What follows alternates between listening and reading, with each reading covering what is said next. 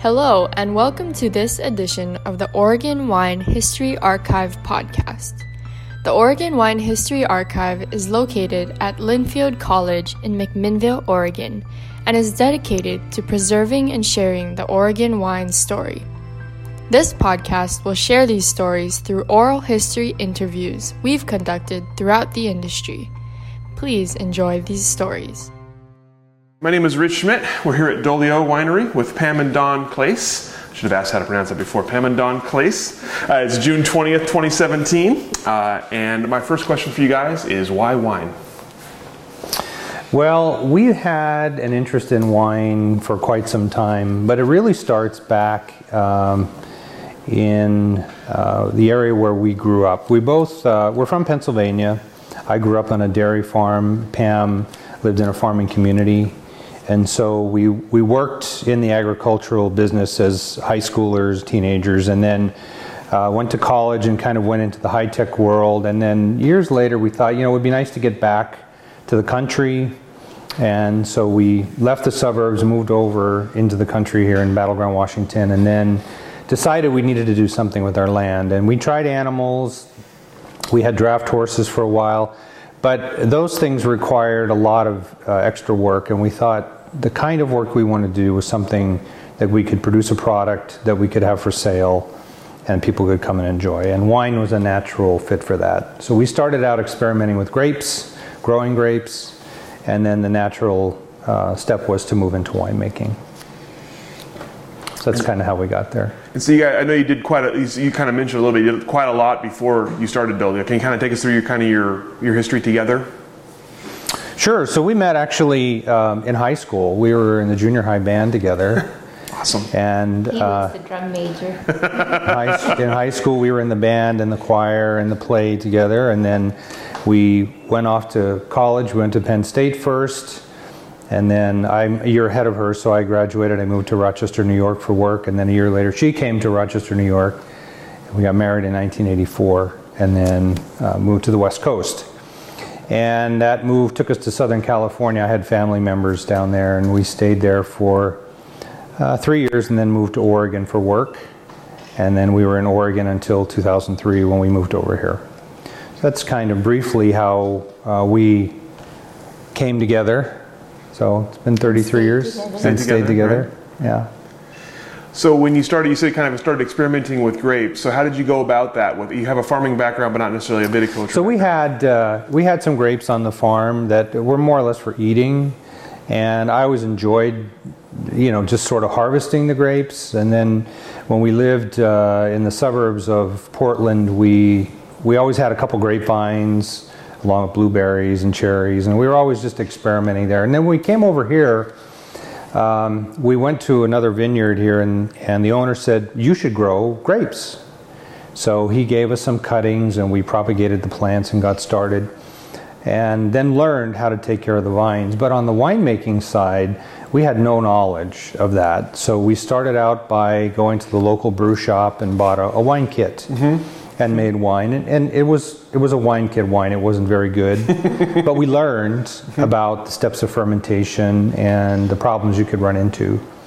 So then from there we thought, well, okay, this is great, but we need to work with grapes. So we bought 100 pounds of grapes the next year and made wine from that and learned. And then we thought, okay, now we need to do it on a bigger scale. So the next year we bought 1,200 pounds, and in our driveway, like many people start out, we destemmed, crushed the grapes, made the wine, and bottled it, and then gave it away to a lot of our friends to get feedback. And once we had that feedback, we sort of knew uh, where we needed to improve and also what we were doing right. So we started out then in 2013 with our first vintage. And a lot of that vintage was based upon knowledge that we gained in that trial and experimentation phase. Plus, also, we, we read a lot, we learned what winemakers were doing. There's a, there's a huge volume of publication out there that's available. And so we did that. Uh, and then following on with that, we, we joined the Washington State University Extension Enology program. And we completed that in 2015. And so that was the basis of our enology winemaking learning and experience. You talked about kind of the continuing education. That's something I'm interested in because you, you've done a couple, multiple education after your original education. So, what was your kind of impetus to go back, going back to Washington State? Uh, going back to Washington State was to make sure that our winemaking was on par, and what we learned was it was. Um, we just recently got some awards. We got one this year, a double gold in our Primitivo from the Seattle Wine Awards, and last year we entered uh, some wines and got uh, a silver for Barbera from the Cascadia Wine Competition and a bronze for our Gruner Veltliner from the Seattle Wine Awards. All three of those wines were completed winemaking wise prior to us getting our certificate. Okay. So, Wow.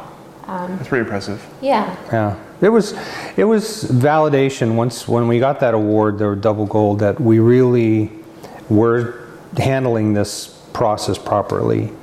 And we have scientific backgrounds, both of us, so we approach winemaking from a very scientific perspective, but not only scientific. There's a definite art uh, aspect to making wine, and so we learned through the Washington State course that sensory evaluation is really really critical and important to understand.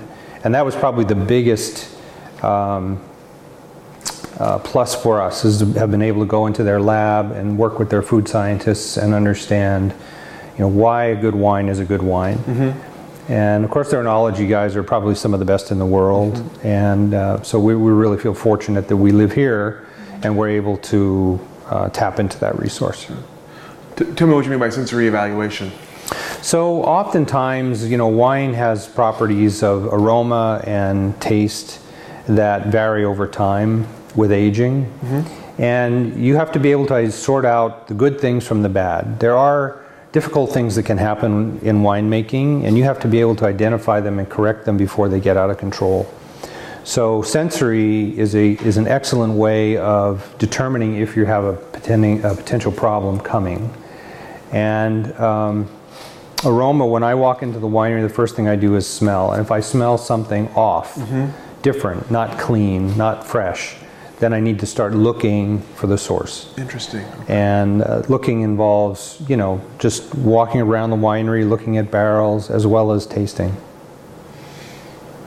So I noticed that when you talk about making wine, you talk about we. So do you both? Are you both making wine together? Are you both I considered would winemakers? consider myself the winemaking assistant. Okay. Um, Don makes all the decisions regarding fermentation, and um, I'm I, I participate in adding nutrients and punch down and all of that. So we it is definitely a team effort.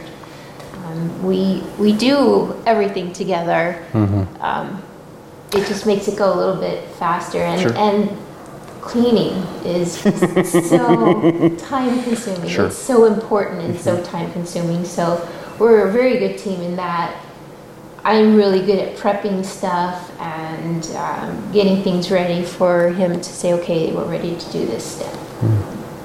And she does most of the marketing work, uh, especially she does all the graphic design and uh, social media content. And this is really critical today because um, for a small business that is a direct to customer model, um, you really have to be able to reach out to the customer base and appeal to them. And so Pam does all the, the artwork design for the labels and uh, the website design and all the social media work too. So is that something you had a previous interest in, or was that some sort of a necessity? Oh, it started out as something fun. I used to do a little, uh, when my kids were little, I used to do a newspaper for the kids and just takes events that had happened but twist them and make them funny. And it started out of these little newsletters and then uh, that was when we lived in the suburbs. When we moved here, I started doing a farm newsletter and talking about, well, we got sheep this week, or we got we had lambs this week, or whatever the news was, and um, that kind of evolved into me doing a newsletter for uh, an organiz- local organization, and well, here we are. We're, it just kept evolving. Nice. Nice. So I'm, I think I have the timeline right. Prior to going to Washington State, you was when you attended Linfield. Is that right? That is correct, So, you're yeah. Linfield alums. You went back and got your, uh, your distance distance continuing education degree in management. So tell us about that decision and, and sort of that experience. Well, after um, Penn State, we had we had moved around the country quite a bit. I had worked in a number of different environments, but my mother was always very clear about her expectation for me having a bachelor's degree. And I was the youngest of four kids, and all the other kids had gotten bachelor's degrees and or masters, and so. Uh, it was something that I needed to do. I actually started some schooling in Rochester, more of on an engineering track, but then decided I didn't want to do that. And so, when we were living in Portland, we had started a family. We had small kids, and it was it was important for me to get back and get my uh, bachelor's degree. So there there were not a lot of programs at that time. There were a handful, but uh, Linfield, due to its proximity uh, in Portland, was was very convenient for us from where we lived, and so it was just the right thing to do. So I was working full time, had kids at home, so I started um, in 1991, and I finished it over. I think it was eight years. So I, I went to school with some people who were taking three, four courses at a time to get mm-hmm. done, mm-hmm. but I just didn't feel for me that was the right thing, and so I finished it in eight years. And then when I was done, then she started. I made it a point that she needed to do it, and so then she started after after I finished. And it took me six years. Yes. It's a long time Linfield experience. We like it. We like yes. it. and we and, and again, I I did appreciate the Portland campus Mm-hmm. because of how local it was. I actually appreciated the weekend courses down at the college too because it just kind of grounded you to the college experience as well, and um, it just was overall a very good experience. Did you feel, uh, as sort of Distance said, not not on campus too often? Did you feel connected to the Linfield community? Did you feel like Linfield students?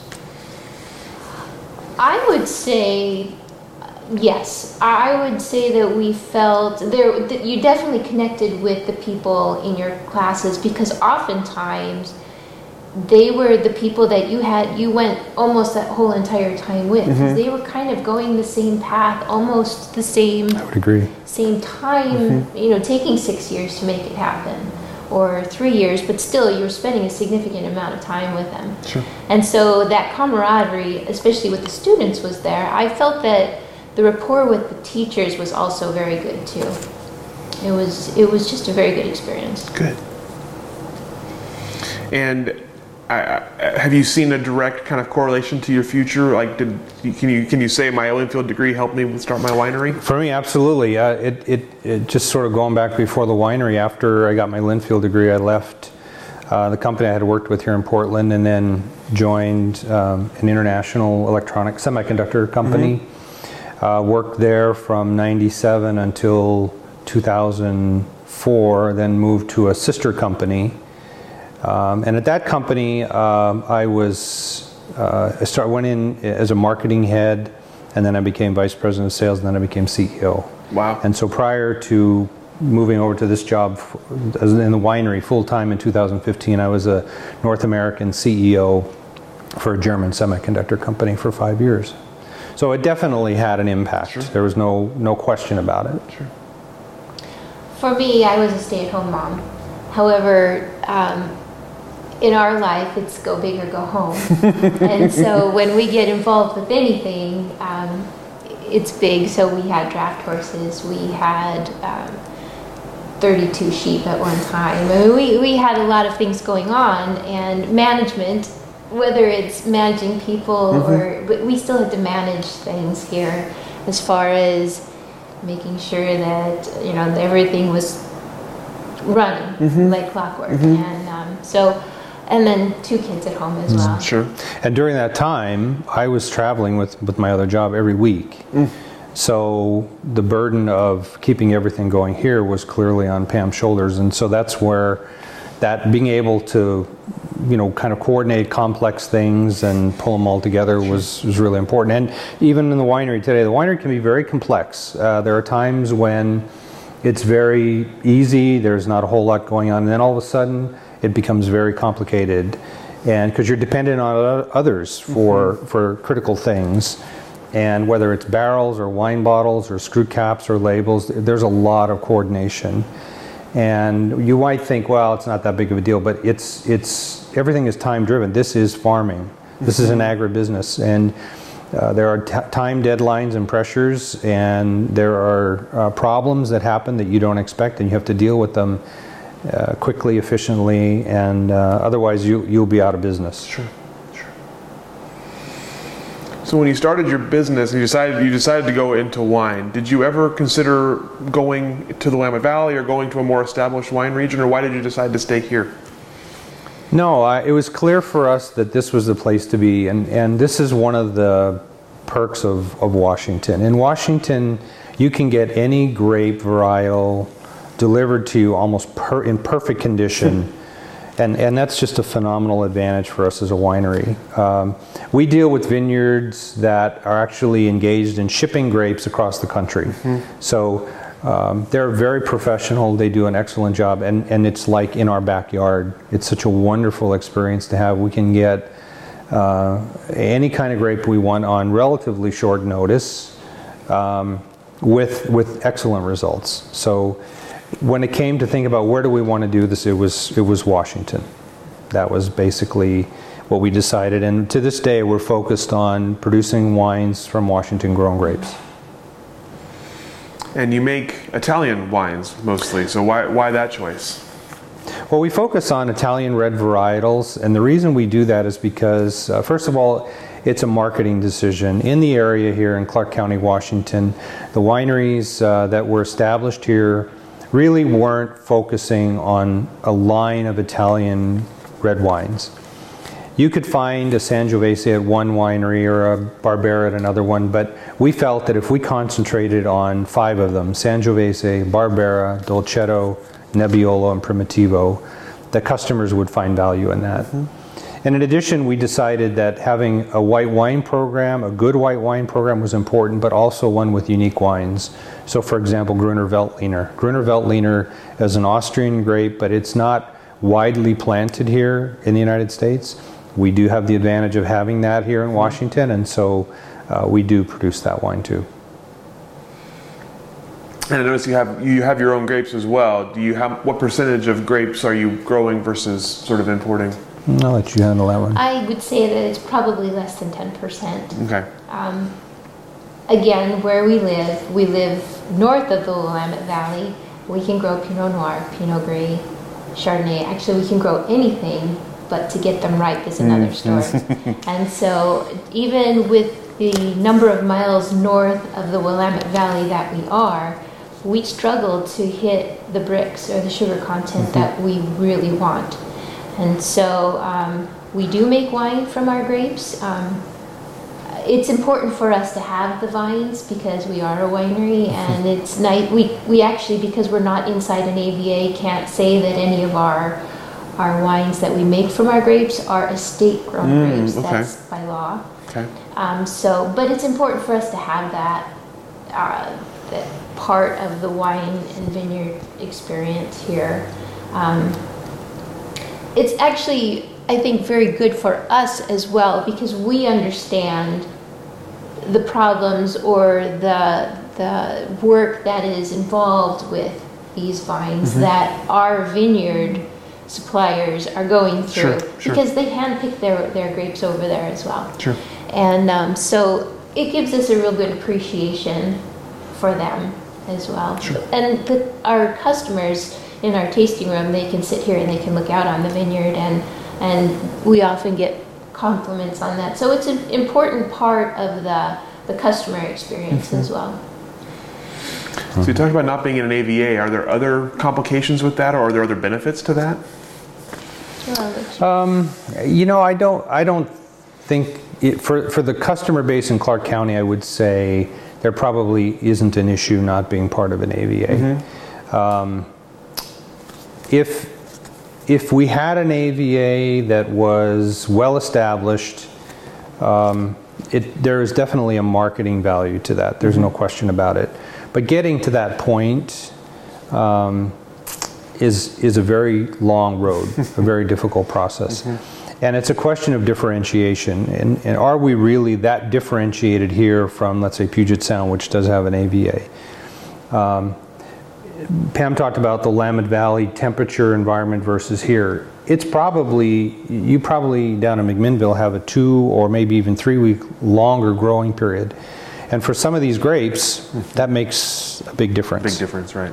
So, you know, I, I'm not sure. It's, it wouldn't be high on my priority to go out and let's get an AVA. You know, it's, I think what's more important for us here in Southwest Washington is to different, differentiate ourselves so that people in Portland want to come here. Mm-hmm. And that's how we'll grow is by not only our, our population growing in the county, but also people coming over from Oregon to taste wines, Washington wines. Sure, sure. Especially having Italian varietals, which is a little bit, which is pretty unique. Right. Right. Right. So, um, we'll talk about your, uh, your kind of your customer base a little bit. You mentioned earlier you're mostly direct uh, direct to consumer. Are you? Uh, is that all your business? Are you also uh, distributed? No, we're not distributed. We, we do um, have some restaurants that um, use our, our product. And in Washington, you can self distribute it within the state. Oh, cool. So they're local businesses, but 90% of our business is direct to customer here from our tasting room. I'm sure it's more than that. Yeah, it's probably, it probably is. It's probably 95%. And so, what are the challenges of, that, of having that be your your base? The direct to customer. Yeah. When the customer walks in and says, "I didn't know you were here," and we hear that a lot, and and that's the, the marketing challenge, mm-hmm. which is a huge challenge uh, for me. I grew up in the world where you'd said, "Which newspaper do I want to put my ad in?" Mm-hmm, mm-hmm, because people are going to read the newspaper. We don't have that anymore. so um, it's it's finding the the search engine optimization. It's finding the right social media, and I'm still trying to figure that all out. We found that our best marketing is uh, word of mouth, and and we keep hearing we've heard good things about you and your wine, and so that's that's our goal. Sure. That's our goal, and if that's our best marketing, I'll take it right now. I mean, it's it's we're actually growing fairly well. We're we're having a, a much better year than last year because really people didn't know we were here last year. Sure. Yeah, I would, I would also say the customer base, there's um, a, a wide range of customers. Some who are very uh, knowledgeable of wine and want to taste wine. And then there are others who want to have wine as part of a, a meal. And so there are restaurants, or excuse me, there are um, wineries here in the county that provide more of a restaurant service as opposed to just a tasting room service. And that fits, right? It works for everyone. So um, our goal is to focus on the wine. We feel that we don't want to be distracted from what it is that our charter uh, clearly is, and that is making wine and making exceptional wines that are differentiated so customers want to come here. Sure. So, what does the name Dolio mean, and why did you choose it? Dolio is Latin for barrel. Why did we choose it? Uh, we didn't want to use our last name, which is Klase, which begins with a K, which is always mispronounced. we are actually the clauses. Yeah. Um, we didn't really have, uh, we didn't really want to choose something uh, from the area. There, Daybreak was, I don't know if it was taken at the time, but Daybreak is an area that's close to us. Um, there, we just decided there were quite a few wineries that already had done that. And uh, so Don was on a business trip, and my criteria was to find a name that was short, easy to pronounce, memorable, and close to the beginning of the alphabet. so like. Um, uh, this is where it gets a little unromantic. Um, I went on Google Translate. And I took words from the winery barrel. I, I just, I can't even remember all of the words that I went through. And um, we found Dolio. And um, we actually met a gal recently uh, who, who learned Latin. She's from Germany. She, she was a Latin student. She said, you're, it's, it's correct. And we're like, okay, Google Translate did not do us wrong. Right. that would that be, was that would be bad. Yeah, we did a lot of searching to make sure that it wasn't Yeah. something that we didn't want it to be. and has it worked as you hoped? Have people, has it been memorable? Has it been? We get that question quite a lot, and Mm-hmm. people always say, "I like it. I like it. Interesting." So, Mm-hmm. and I, I think even with after having asked that question, they'll remember it even more. Mm-hmm. Absolutely. So back to winemaking a little bit. Do you have uh, a winemaking philosophy? So yeah, it's, it's a very good question. We we don't believe that intervention is uh, over intervention, I should say, is uh, necessary. So if you start with, and, and this adage has been around for a long, long time. If you start with high quality grapes, your chance of getting a high quality wine is is greatly improved. So uh, we believe in that. Uh, when the grapes come in, we work with them as they are. We don't um, want to go down the path of, of changing acid levels or sugar levels or anything like that because it just causes more intervention later. And so we prefer the grapes just to speak the way they are. And um, we work um, with them as best we can. Now, there are some times when things don't work out quite right and you have to make adjustments, and we do that. But I think really our philosophy is to make it as simple and as natural as we possibly can. And fortunately, a lot of the winemaking suppliers, the enology guys, uh, are on that same track. And um, so we we have a lot of support from those guys, and I think it really pays off. What's the you've, you haven't been in the business for too long, but what have you noticed about sort of the, the, the knowledge level of your consumer? And you talked a little bit earlier about people who really want to taste versus want to have a part with a meal. Are they pretty knowledgeable about your wines? Are they really looking to explore Italian wines? What's what's kind of the typical? Well, our, our, our one area of our focus is education. So we do videos for vine care. We've done some for uh, winemaking. So we want to educate the customers. We spend a lot of time with our customer base talking to them about why and how. And they appreciate that. So I would say there is a fair population of wine consumers that is very knowledgeable. And then there's a large proportion that wants to learn and has an interest. And so we teach. Um, we sit down with them and, and talk with them and help them understand why a wine is the way it is and maybe the differences that you can get between a Sangiovese that comes from Washington or one that comes from somewhere else. Interesting. And uh, I know you're part of the North Clark County Wine Trail. Uh, tell us a little bit about that. So we wanted to join forces with some other wineries in marketing. And so we have a group together with Pomeroy Cellars and Moulton Falls Winery. And we try to find different ways to reach out to people, be it an event or just recently we did a radio ad in Longview. And um, we did a weekend over Memorial Day where uh, people could come in and purchase a wine glass, a specific wine glass for the wine trail, and then go to each of the three wineries and have a free tasting and get wine club prices. We called it wine club for the weekend. Nice. and um, that we met a lot of new people Sure. through that event, and so we we just use it as a tool to share uh, customers um, and also reach new people. So I, I, don't, I don't have a lot of background in the Washington wine industry, but of course the Oregon wine industry is always talking about collaboration and working together. Is that have you found something similar here? Yeah, I, I would say so. I, I think um, winemakers are pretty open uh, to talk about their problems, their successes.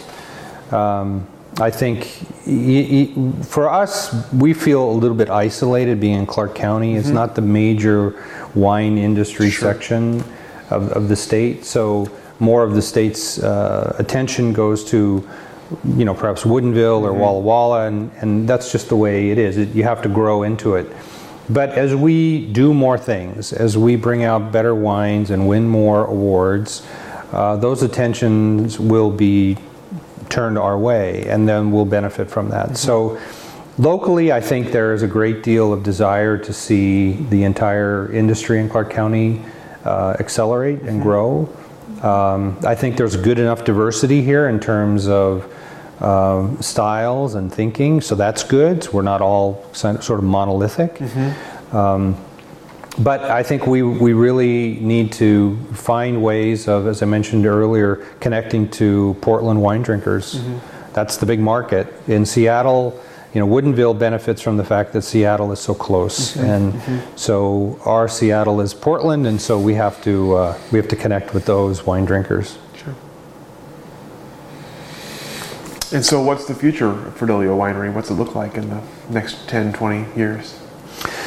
Well, uh, as Pam mentioned earlier, we've grown substantially over the last year. So um, we're going to continue to do those things that make us successful, which is customer experience, quality wine, um, low key environment. Rela- People come out here to relax. We get a lot of customers actually coming from Vancouver. And although Vancouver is not a large city, um, it has city and suburb stresses. And so mm-hmm. people come out here to the country. We're 15 miles away, and it's just a different world here. Mm-hmm. So we're going to continue to provide that customer experience. And I think we'll stay clearly focused on the Italian varietals. We do have some French style wines, some typical Cabernet Sauvignon or Syrah. Mm-hmm. They're universal wines, everybody appreciates them. So you, you sort of need to have them. But um, we look for opportunities to do new things. We last year we uh, fermented orange muscat, which is kind of a new thing for us. So we'll look for opportunities like that. But we're we don't want to be uh, a, a large winery. We want to stay small. Um, the two of us working together is efficient and fun. Um, it's just a family business, and that's the way we want to keep it. We, we, we want to run it professionally, but we want to keep it small. Do you have a, like an ideal size? You know, it sort of depends. As, as, the, as the population grows here, I think, you know, we could probably grow to 1,000, 1,500 cases a year. Um, but right now, the county isn't able to support that, so we'll stay smaller until it gets to the point where it can. And, uh, but, but I think the strategy with the varietal choices we've made is the right one. We hear that time and time again. Um, we don't particularly engage in blending. A lot of wineries focus on blending. We do some, but it's not really our core business. Our core business is straight varietal red Italian grapes. Do you hope that the business stays in the family? Do you hope your kids will take it over someday? Um, I, I think realistically, that's not going to happen. uh, it's pretty clear now. My youngest son hasn't even had any of our wine, and he's just not a wine drinker, and he, he's of age. Um, I, I think that that. No, I, I just, it's not something that I actually even dream of because I know realistically that's not going to happen. So I think we just make the business the best we can and, and just experience the uh, the feeling at the end of the day of our accomplishments and the, um, just feel good about the uh, feedback that we're getting and th- that's that's good enough for me I, I, I think it would be great if they had interest in it. Uh, it would be, this is our thing, we created this thing. And so, but I want them to have their own thing. So if they want to take Dolio Winery and, and make it into the next thing, next level, whatever, that'd be great. But it's got to be something that is their own making. Mm-hmm. We can provide the basis for them, and, and it would be great if they took it over. But I would want them to then make it their own. Sure. And and we know from our experiences uh, that the industry can be stressful on, on relationships, stressful on families. So what are you? What's your secret? How, how do you how do you make it work so well? I think our secret has been our secret for 33 years now. Um, we just talk things through. Yeah. We don't stew on things. If something's not going right, we'll just talk it through. I, I mean, I don't think we've ever had a yelling kind of battle. Mm. We, You know, I think there's a there's a scientific approach to this kind of business, right? And there's when there's a problem, there's a reason for the problem, and so we tend to look at the because mm-hmm. and figure out how can we prevent this, or if it's partially desirable, how do we make it better? Mm-hmm. Mm-hmm. And and I think that background is really helpful. Um, That, but I also think that this is our livelihood, and so we have to approach that in that manner. And so by supporting each other, we're going to survive. Sure. And and that goes for business, that goes for marriage, that goes for life. Sure. Yeah. It's a good philosophy. I like that. So you talked a little bit about the, the, the future of the the immediate area winery. What do you, what do you see happening to Washington to Northwest wine in the next say ten or twenty years? I, I think um, there's there's been a tremendous acceptance for Washington wines around the country and, and even around the world. And I think um, the growers, the vineyard guys, are doing an excellent job of managing uh, the acreage that they have, and uh, the products coming out are excellent. And so, from a winemaker's perspective, um, th- we're the next step in the chain. And fortunately, we have a great research institution in Washington State to help with that. Um, and also, frankly, I think it's great that, that Linfield is now getting involved because not everybody who goes to Linfield is going to stay in the Willamette Valley. And so let's look for some of those graduates to move into Washington and bring in their style of winemaking and their thinking Sure. to add value to the whole thing. I, I feel very positive about Washington. I think it's it's uh, the state has a good idea of what the potential is for this business, and they have done a great job in the last 20 years of getting it to where it is today. Um, I think that there will be challenges. There'll be um, it's agriculture. there are issues that, that are going to pop up, and fortunately, the state is willing and the industry is willing to put resources uh, forward to solve those problems. So.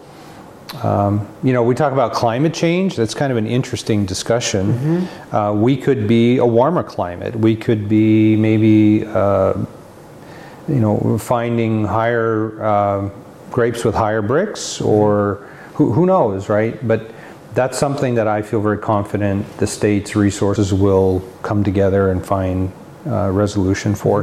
And they provide good guidance for us. Like there a number of years ago there were quite a few fires in central washington and so washington state put together uh, a protocol for dealing with smoke tainted grapes so we didn't have that problem but somebody did and they were there to help them so uh, i think that's a testament to the industry's ability to work together and um, I, I just feel very pleased to be part of the group here if i had to move my winery to some other state, I would still want Washington grapes. Nice. Anything to add to that? Not really. No. Okay, well, that's all the questions I have for you. Is there anything else I should have asked? Anything else you'd like to add or talk about? no, not that I can think of. Not- No. Okay, well, thank you very much. Yeah. We really appreciate your time. You're welcome. Thank you for joining us for this edition of the Oregon Wine History Archive podcast. And thank you to all the supporters, partners, donors, and interviewees who have made our project a success. Be sure to check out our website at OregonWineHistoryArchive.org for more interviews, plus photographs, wine labels, and more. And stay tuned for more interviews as we tell the story of Oregon wine. The Oregon Wine History Archive podcast is brought to you by the Oregon Wine History Archive at Linfield College. The executive producer is Kiana Anderson. Producers are Rich Schmidt, Rachel Woody, Stephanie Hoffman, and Camille Weber. And a special thanks to all the Linfield Archive students who have contributed to these oral history interviews over the years.